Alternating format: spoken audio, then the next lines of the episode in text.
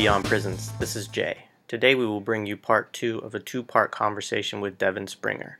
In the first part of our conversation, we talked primarily about mental health response teams as alternatives to police contact for people undergoing mental health crises and the struggles in getting the state to implement such approaches. In this part of the conversation, we talk primarily about hip hop scholarship and pedagogy as liberatory approaches to education, and we talk to Devin about his artwork and poetry. But before we transition into the discussion, Brian will read Devin's poem on Radical.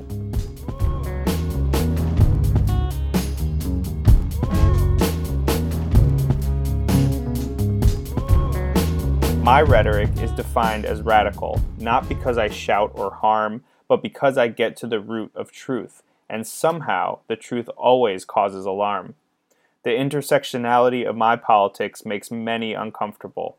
I've been told diversity should be a bad word, which is really easy to say when your voice is always heard, and your people's dream is never deferred. Do my politics offend you? Do you feel a loss of power? Can you not handle 400 years of oppression for just an hour?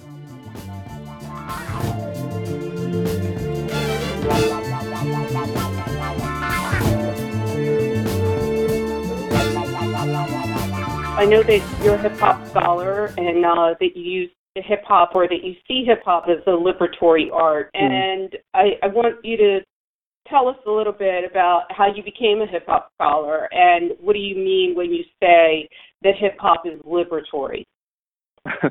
so yeah, my um my I have my initial degree in art. Um and specifically photography. And I'm currently working on a, a grad program with a dual dual grad degree in African diaspora studies and art history, looking at the history of hip hop as a means of resistance and protest. So, way I view organizing and activism is it has to be a pedagogy. It has to be a way of teaching. It has to be education based, all organizing and activism.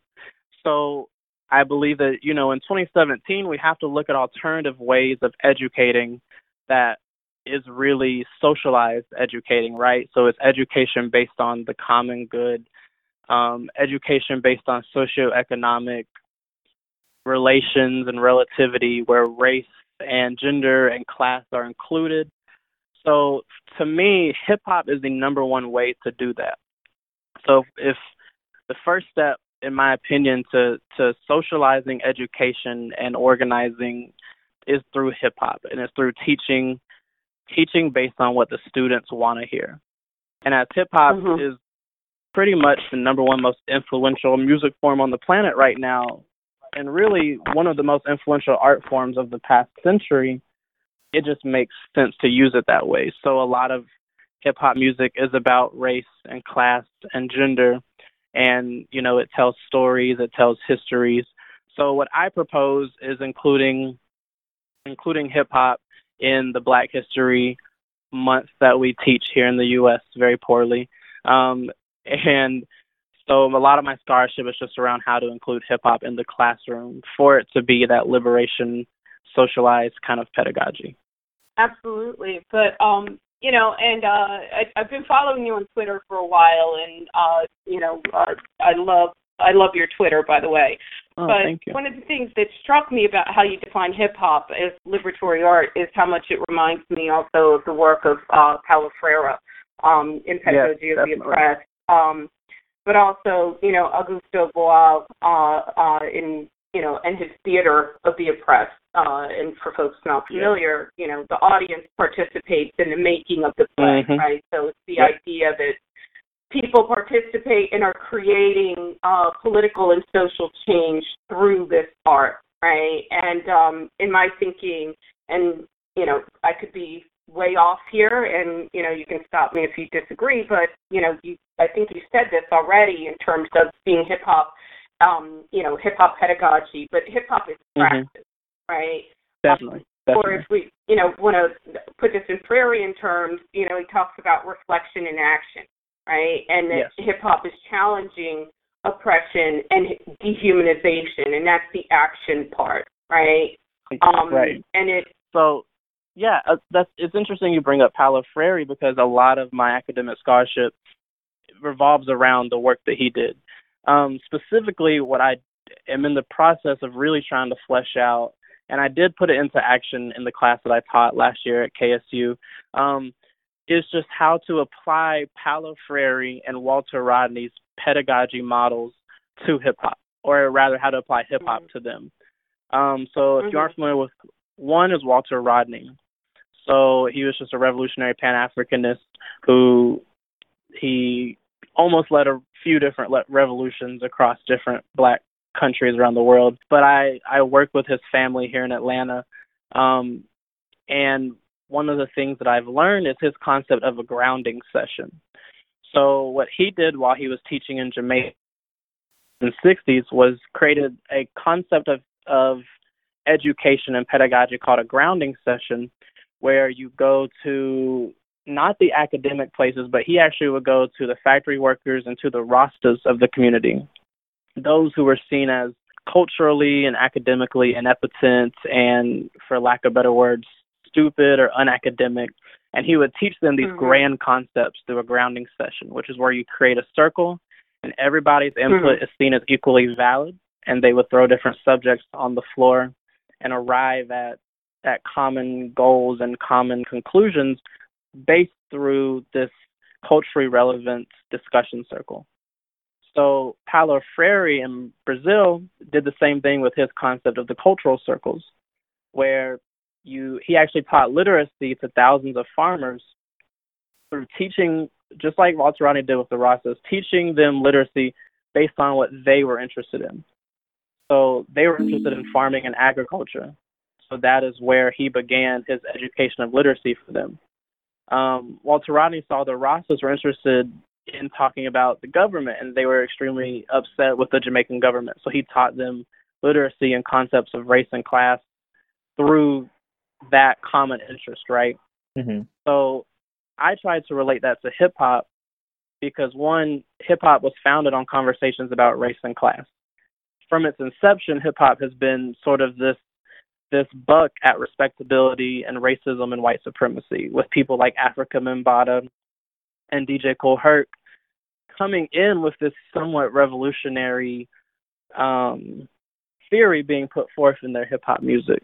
So, one, if students are already interested in hip hop, and you can't really avoid that fact, you know, at this point in 2017, we all know right. students are interested in hip hop, um, especially black and brown students they're already interested in hip hop, it makes sense to begin the education process there at something that they're all commonly interested in. And then you, you know, what I chose to do with my class last year is for each lesson plan, choose a relevant music video or song and artist um, to talk about to kind of usher in the discussion and let it be led through the cultural circle slash grounding circle pedagogy model. Mm-hmm. Mm-hmm. Can you talk a little bit more about that? I'm I'm really interested in hearing sort of how that's played out in the classroom and, and sort of what you've been able to um, sort of bring out of your students with that. Can you talk a little bit more about the experience of bringing that work to the classroom? Definitely. So um, both Freire and Walter Rodney stated that when when an individual is being educated, if they cannot see themselves in the education material, they will not be interested. Right. So, have you ever been in a class or someone's trying to teach you something and you can't see how it relates to your life whatsoever, so you just don't really care. Mm-hmm. Um, so what I did was I taught from a position of not objectivity to the material of race and ethnicity, rather um, personal social immersion inside of it. So a perfect example is we did a converse. We had an entire conversation one day during the lesson on imperialism, U.S. imperialism, and what I what I was able to do was pick a few music videos um, from artists like um, Yasiin Bey, Narcy, these Muslim Arab rappers whose music covers imperialism, but is also done over a good hip hop beat. And mm-hmm. so I was able to lead the conversation into that by first asking them, "What did you think of the music video? Did you think he was a good rapper? What about his lyrics?" And then once we got to the third question of what about his lyrics, the conversation just spread wide open and people first you had a lot of black students who would make connections to what he was rapping about in Palestine and Iraq to Atlanta, you know, about uh, police presence and violence and all these things. Um, and then the second part of it was we then had a differing of, of opinion, which was welcome. Um, for example, we had one student who raised his hand and said, I don't believe Islamophobia is real. I think that's just something people talk about on Twitter. And as, uh, which, you know, these are college students. to hear that in a, to hear that in a race and ethnicity sociology class from a college student was kind of bizarre. But I stuck to the to the practice and the pedagogy and I didn't really say much. I just continued to let the students, you know, reason back and forth. Every opinion is respected, although not agreed with. And by the end of the, the class, what I do is just step in and kind of synthesize what all was said um, to a common to a common point of, of conclusion, right? So the best example is definitely that class on imperialism, and they just really understood it. And when he made the comment about not believing in hip hop, um, another student, I mean, not believing in Islamophobia, another student in the circle, you know, said, "Do you believe in racism?" Oh, well, have you ever heard this song by such and such? It's a lot like the song we just listened to, but he's rapping mm. about racism, and and it, do you not see how that affects Muslims the same exact way as racism affects us? And the student's eyes kind of lit up, and he, you know, you watch. If you've ever taught somebody something and you just watch it click on their eyes, it's like a very fulfilling moment as a as an educator. Um, so yeah, and I that was one another really really successful class with the hip hop pedagogy model was on gender and sexuality and gender based violence and patriarchy. I opened up with Unity by Queen Latifah, which is just you know, mm-hmm. if you've ever heard the song, it's like one of the best hip hop songs of all time. Um, mm-hmm. But I opened up with Unity by Queen Latifah. Then I played a few songs by Eve, Nicki Minaj, um, uh, MC Lyte, and these songs where they're making subtle or straightforward critiques of just the gender structure in general. And then I first let the women and femme um, identifying people in the class, you know, speak about their initial responses to the music videos. And what it did was opened up this entire dialogue, and I then brought up quotes, and we had readings from Angela Davis and Assata Shakur that coordinated with it and they were able to make the connections almost instantly. It's as if they the music video was them watching their reading from Assata Shakur the night before. It was like them watching the music video was just watching that reading kind of playing out on the big screen. Um, mm-hmm. So yeah, it's just an extremely successful model because if the student is not, you know, moved to feel that they're related to the material, then they're not going to learn it as well, and they're not going to be interested. And I call mm-hmm. hip hop a liberatory art form because every lesson that it teaches is something that bucks against the respectability of white supremacist capitalism. Even mm-hmm. when it comes to the subject, you know, hip hop talks about bad things like dealing drugs. Even the societal reasons why, right? So we had an entire class on why hip hop talks about gangs and drugs and gun violence and all these things which then was able to lead us into a conversation on systemic poverty and structural racism. Um, mm-hmm.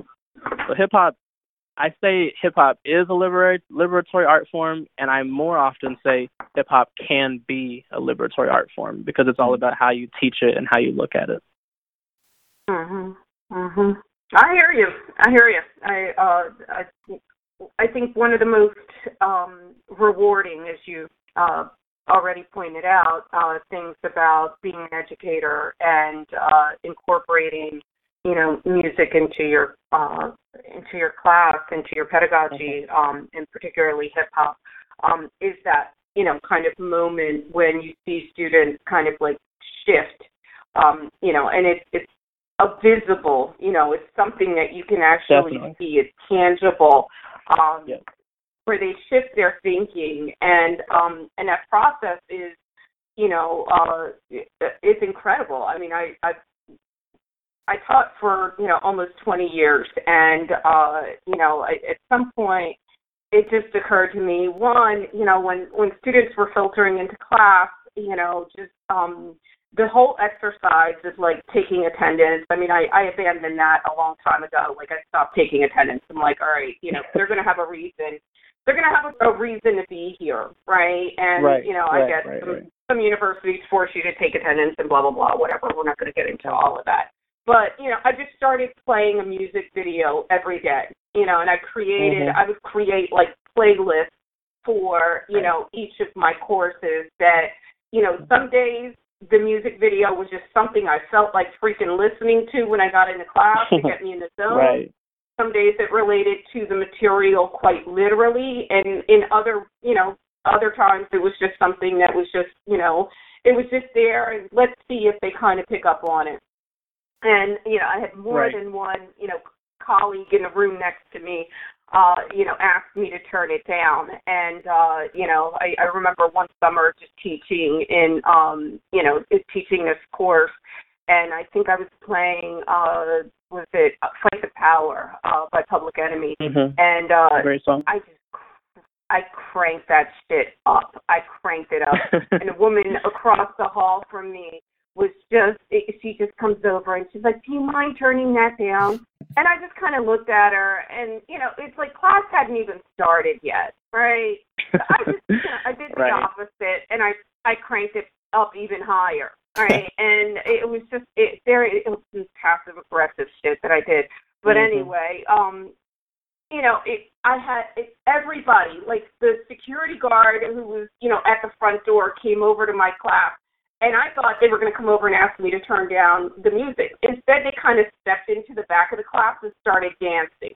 And it was Right. just it was just this amazing, you know, kind of moment. And that's just, you know, it, not necessarily the most, you know, pedagogically significant thing that I, you know, um example, but I think your point about being seen and heard, you know, and I ended up having a conversation with that security guard after class about why I Mhm. was playing, you know, that particular song and how that related to the material. You know, here I am teaching Right. a humanities course with everyone from, you know, Plato to, you know, Machiavelli and what, how Mhm. does, you know, Public Enemy fit into that, right? And it's the Right. figuring that out and how students can see themselves, you know, it, it's not just be seen but also heard um, within that space. And it, I mean, you get pushback. People get freaked out at first. You know, your other colleagues are not necessarily on board with, you know, what are what are they doing over there? That that has nothing to do with, you know, the serious work that we do Right. here.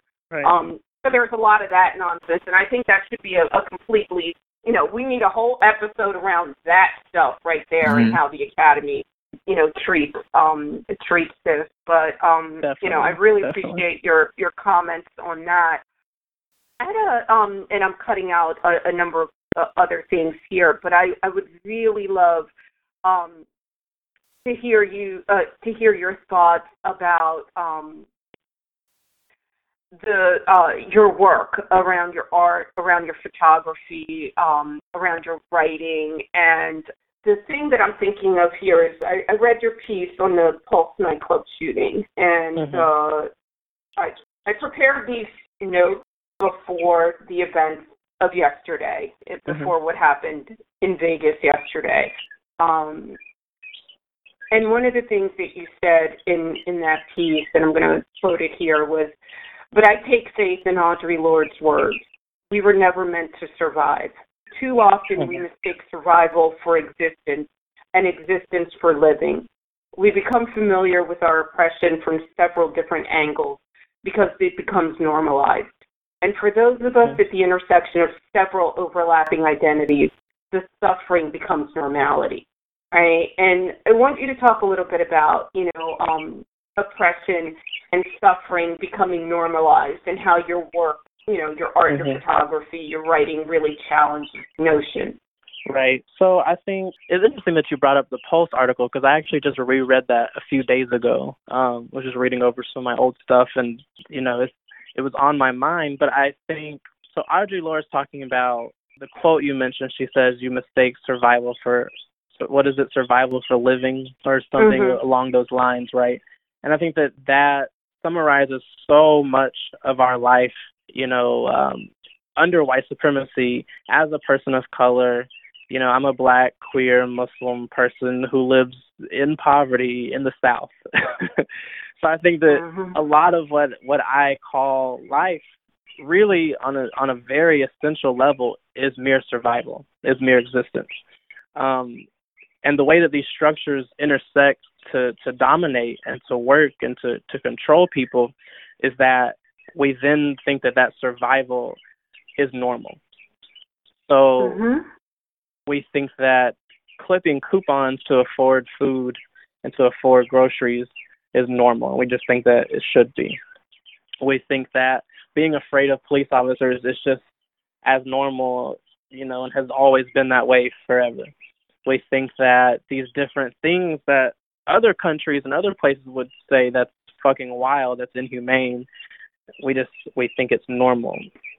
And so what it really is is there's a few different things that my artwork is about combating. The first one is normalization of oppression, right? And this is what I just explained. When you when your survival becomes normalized, when what should not be normal and what should not seem normal, like the idea that we've had so many mass shootings in the past decade, more than any other country combined, should not be normal mm-hmm. But there's mm-hmm. people who read mm-hmm. the news of what happened in Las Vegas last night and they didn't even bat an eye. You know, or mm-hmm. we hear we hear about the six or seven hundredth hundredth unarmed person shot and killed and we just we're like, damn, that sucks, and we keep on going about our day because it's been normalized. Whereas in other countries, one person is killed by the police in the entire year, and the whole entire country mourns. Um, mm-hmm. So the first is normalization. The second is essentialization. So the idea or the theory that an oppressive structure is just essential to human existence. And you'll hear this a lot when people talk about racism. The response is always, oh, it's just essential to human nature. That's just human nature. Mm-hmm. It's natural, right? Or this essentialization, oh, well, if we don't have poor people, we can't have rich people, right? Mm-hmm. And the mm-hmm. problem is that there's a, a difference at all. the problem is that there's an inequality at all. So essentialization and normalization. Um, the third and final one is biologization, which is a big fancy way of saying something is essential to biology. So this has a lot to do with gender and sexuality. A lot of people will use these faux biology based arguments to say like to to prescribe patriarchy, right? To say, oh, it's just mm-hmm. in our biology. Women are just naturally this, or femme people are just naturally weaker, or you know, queer people is not it's not biologically normal. This is et cetera, et cetera. So thinking mm-hmm. of those three things, when I create my art, I just want to challenge those every time I can, um, and everything mm-hmm. that falls underneath there. So in a lot of my images I create through my photography, you'll see me. Uh, I just did a recent series where I had fake blood pouring out of my mouth, and it. I did some makeup to make it look like I got punched in the eye. You know, it's a statement on on just distorting my body and and showing my body in these kind of bruised and beaten ways at times, or showing, you know, it's really hard to describe your own artwork. mm. uh, mm-hmm. Now that I think about it, now that I've never really said it out loud, but um, or showing, you know, I'll put multiple layers of myself on there. So some of my recent images, I've like used Photoshop to have four or five of myself in one room or multiple of myself in one setting, and it's just all about questioning what's normal to us, right? People mm-hmm. saw these images of me with the fake blood and the and the the black eye that looked very real and people liked mm-hmm. it on instagram and kept scrolling right no one not a single person texted me and said was that real blood are you okay et cetera et cetera mm-hmm. when there's mm-hmm. when there's pictures of me and there's multiple of me in one picture and one of me is looking extremely depressed and the other me is sitting on the couch reading a book and the other one looks angry and i'm doing this on purpose people take it as normal. It just so it's it's a commentary on on how normalized these things are in our society. They're normalized, essentialized, and biologized. That I just so happen to look like I'm struggling in my pictures, and we can take that as art and move on. Mhm. So, mhm. So it's it's almost satirical, right? Mm-hmm. Um, the the commentary that I'm making is definitely a satirical one in nature. Mhm. I and love then, the birds in background. Um, Yeah. By the way, I'm, I'm I'm hearing the birdies in the. Oh, can y'all hear that? I can go inside if that. Kind of a nice touch? I touch. didn't know. I didn't know. It's great. No, it's great. It's great. At first, I was just like, "What is that?" What I thought something was wrong with my phone, and I said, "Wait, what is going on here?" And I was like, "Oh my god!" I didn't know. good. Okay, cool. I didn't know that y'all It's all could hear good. that. I'm sitting out. I'm sitting outside, and these two birds just started fighting. So I'm just It's, I was it's kind of lovely. watching it happen. It's lovely. watching it happen. It's- It's lovely. We are not. I'm not mad. I am not mad. But um, That's yeah, funny. that's I love that's it. amazing. Um, um, there is yeah there's you know we we're kind of running out of time here i don't want to keep you too long um, but there is one other thing uh, i wanted to ask you about before we get to the final question um, and that is about um, a piece you wrote on writer's block which i thought was really Mhm. excellent and it touches on a lot of things that kim and i have discussed um, you know both on this show with other guests and privately mhm. um, with each other. And so the the piece is on Off the Record, which is a publication that I think you edit for. Is that correct? Um, yes, I'm the editor in chief there. that's right. Um, and so just I, I encourage people to seek it out and and read it. It's very good. Um, but in the piece, you talk about writer's block as a socioeconomic condition, not just struggling for inspiration to create, but dealing with the pressures facing artists and writers uh, under capitalism and white supremacy in America. Um, Right. In the piece, you talk about the current market for freelancing uh, and for Mhm. political writers and expression, and who it favors, who it doesn't favor, uh, when Right. in particular opportunities arise for you.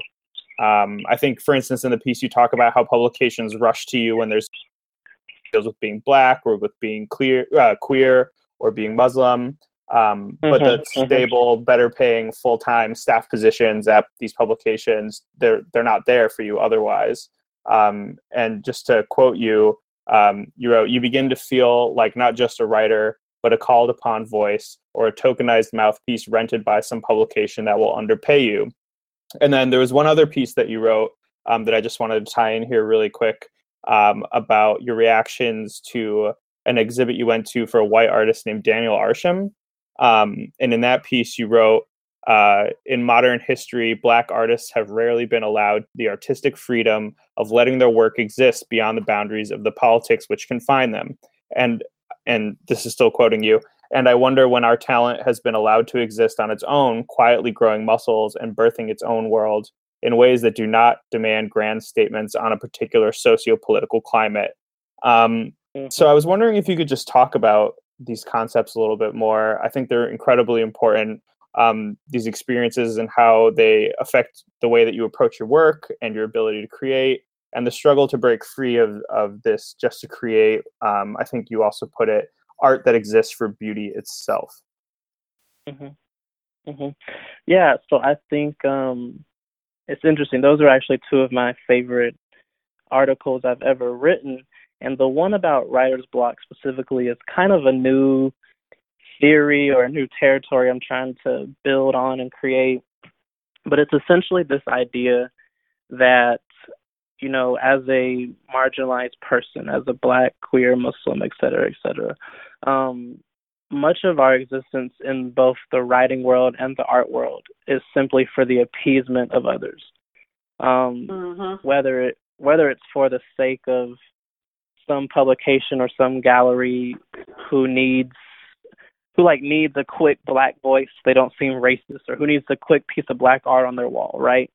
Um or whether some current event happens and they're like oh well i guess now we should find you know a black writer to pay real quick and write about this.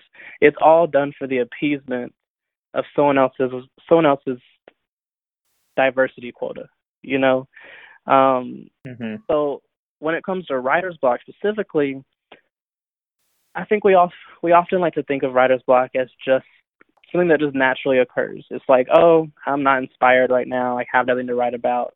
And it can go on for weeks where you just feel it's natural.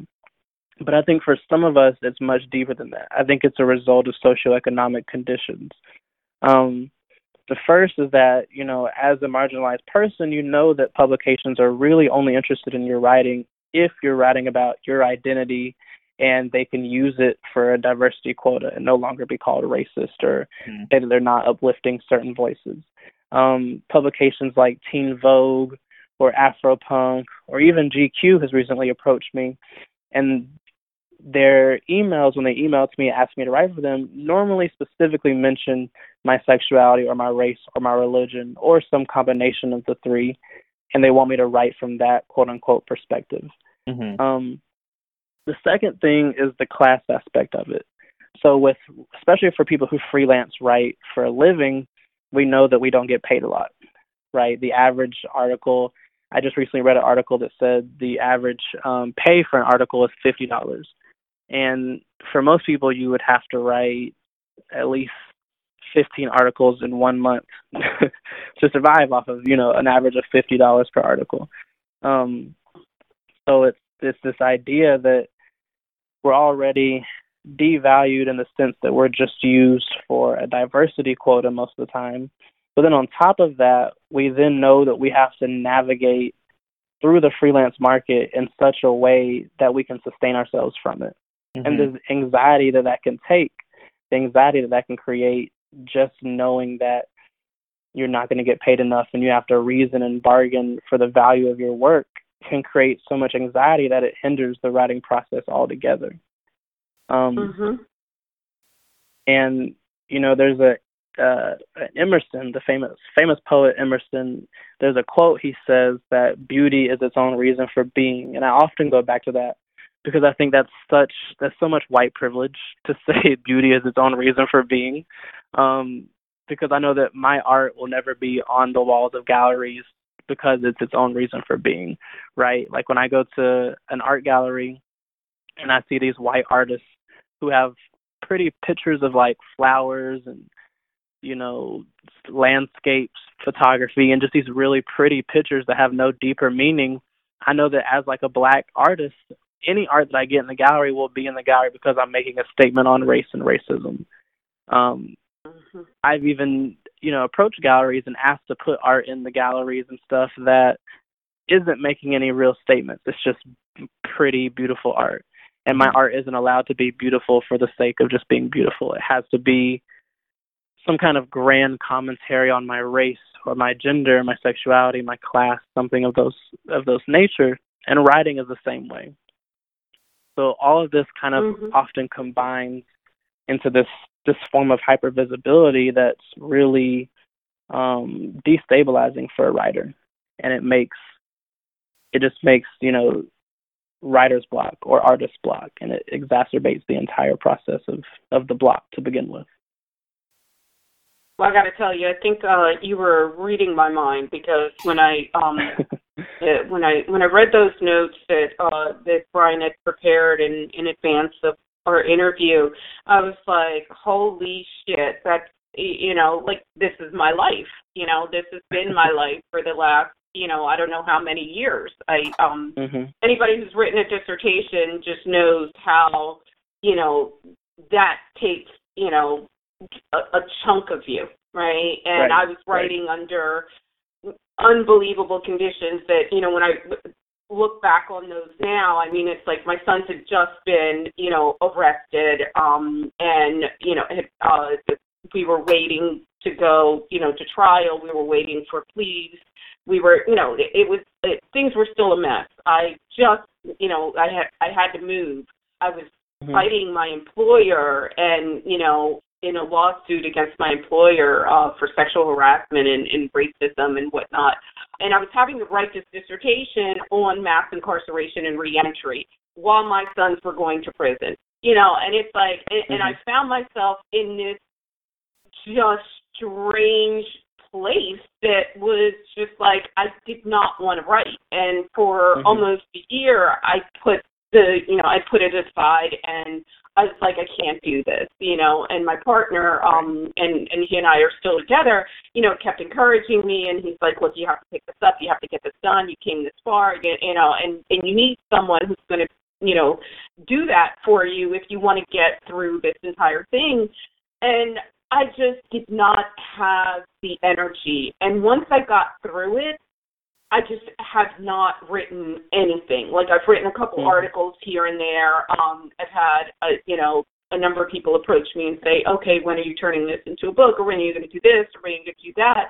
And I'm like, you know, I, I just don't have the fucking energy. I need to heal, right. and I've not been given the time or space to heal, as if you can ever heal from, you know, these sorts of experiences. I mean, white supremacy mm-hmm. is not something that we're getting over, right? We're not going to you know, a wellness workshop and we're going to come out okay if we just start, you know, mm-hmm. chanting affirmations to ourselves in the mirror, you know, but this idea that it's ever present and that you're being used basically because of your lived experience, right? And it's not exactly. to say that we don't want people writing who experience these things because we already have that, right? We already have people writing about us and we don't have us writing about us in many instances, but at what cost, right? And exactly. the inability to, you know, and this is something that uh, written about and critique regarding academia, and I see some parallels here.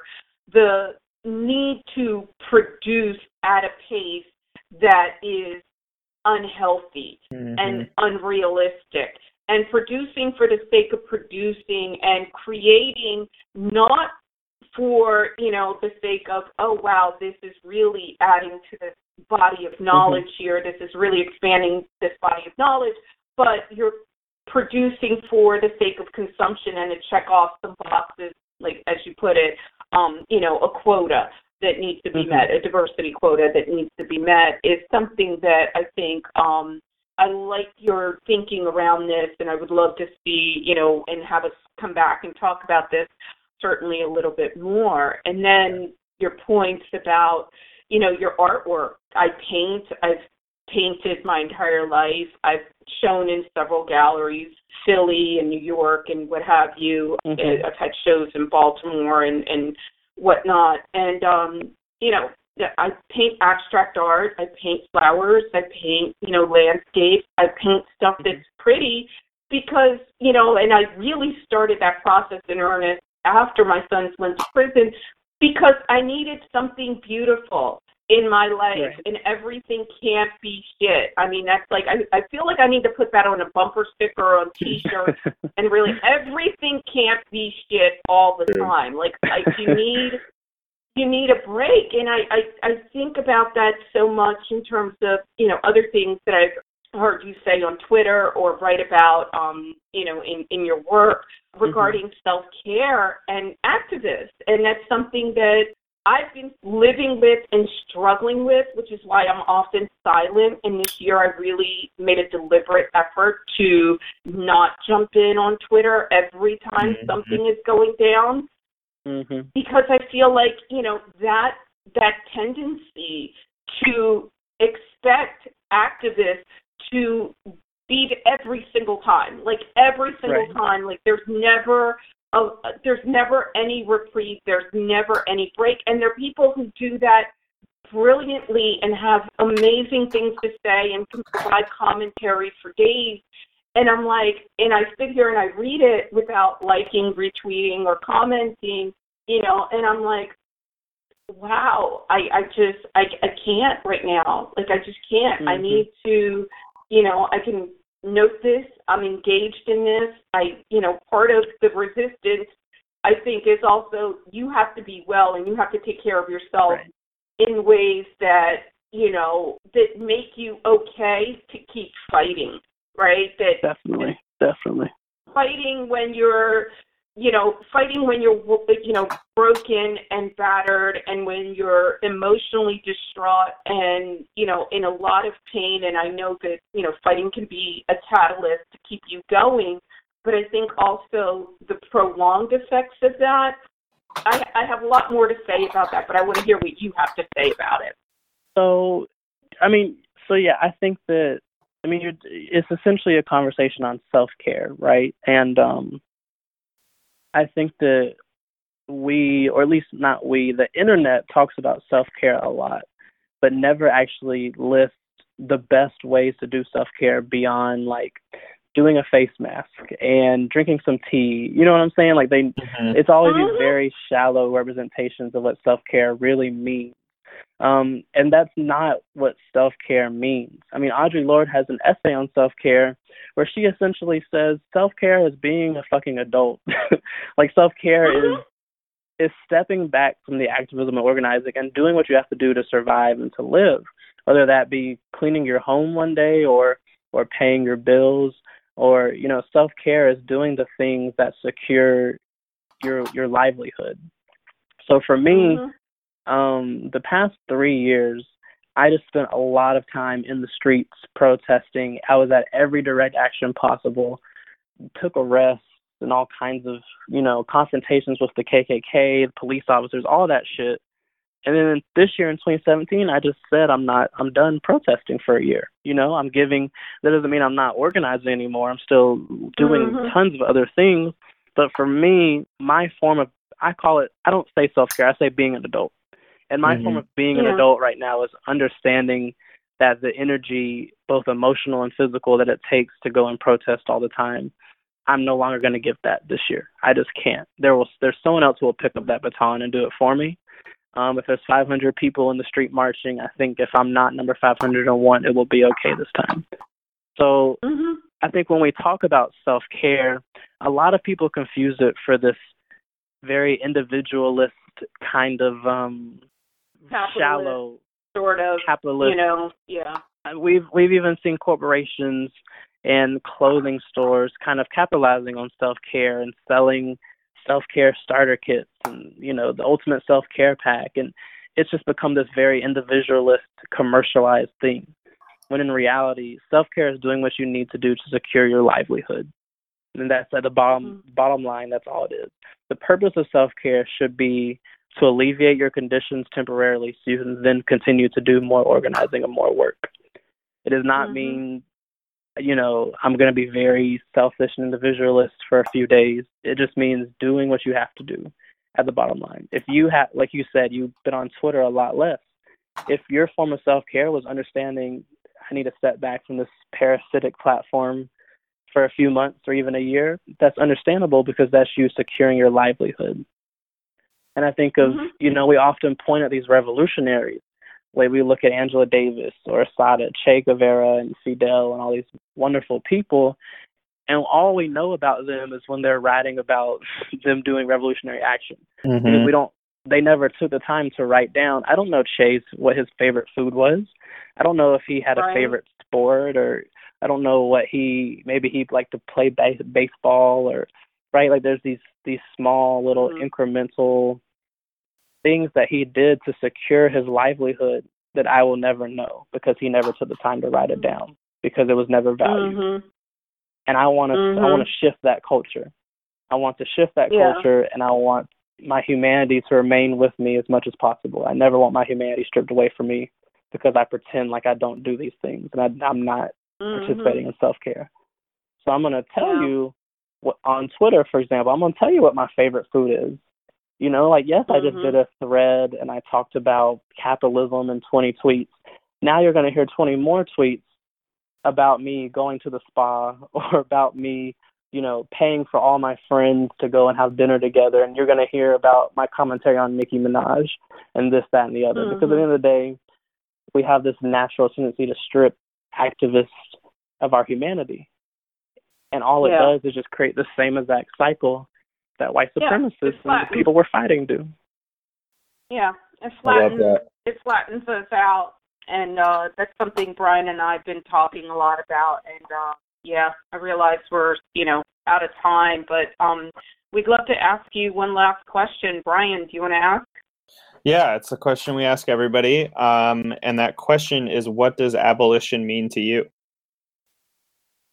What does abolition mean to me?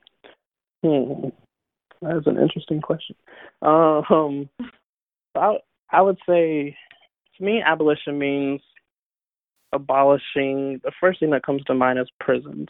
I think that the bedrock of many of our problems in this current capitalist system are built on prisons um, and the need to create alternatives to them. But then, in a larger, more abstract sense, abolition means to me eliminating and abolishing not only systems of domination, but the places where they intersect as well. Um, I think that abolition sounds like the most materially beneficial organizing strategy that I've heard of in a long time. Not simply reforming and talking about and dissecting things, but wanting to abolish the things that harm us. I love that. Yeah. Awesome. Yeah. Thank you Well- so much.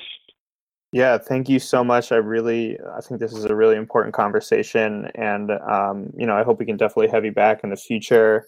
Um, where can I guess the, the very last question I have for you is um, where would you have people, you know, find your work, find you on Twitter? Can you tell us just real quick about that? Yeah, you can find me on Twitter at half Atlanta, H A L F Atlanta. I'm on Instagram, half halfatlanta.jpg. I'm the editor at offtherecord.com. You can read tons of my writing and some other great writing materials and video content there. Or you can go check out my artwork at urbansoullatlanta.com. Awesome. Thank you so much, Devin. I really, really appreciate it. This was excellent.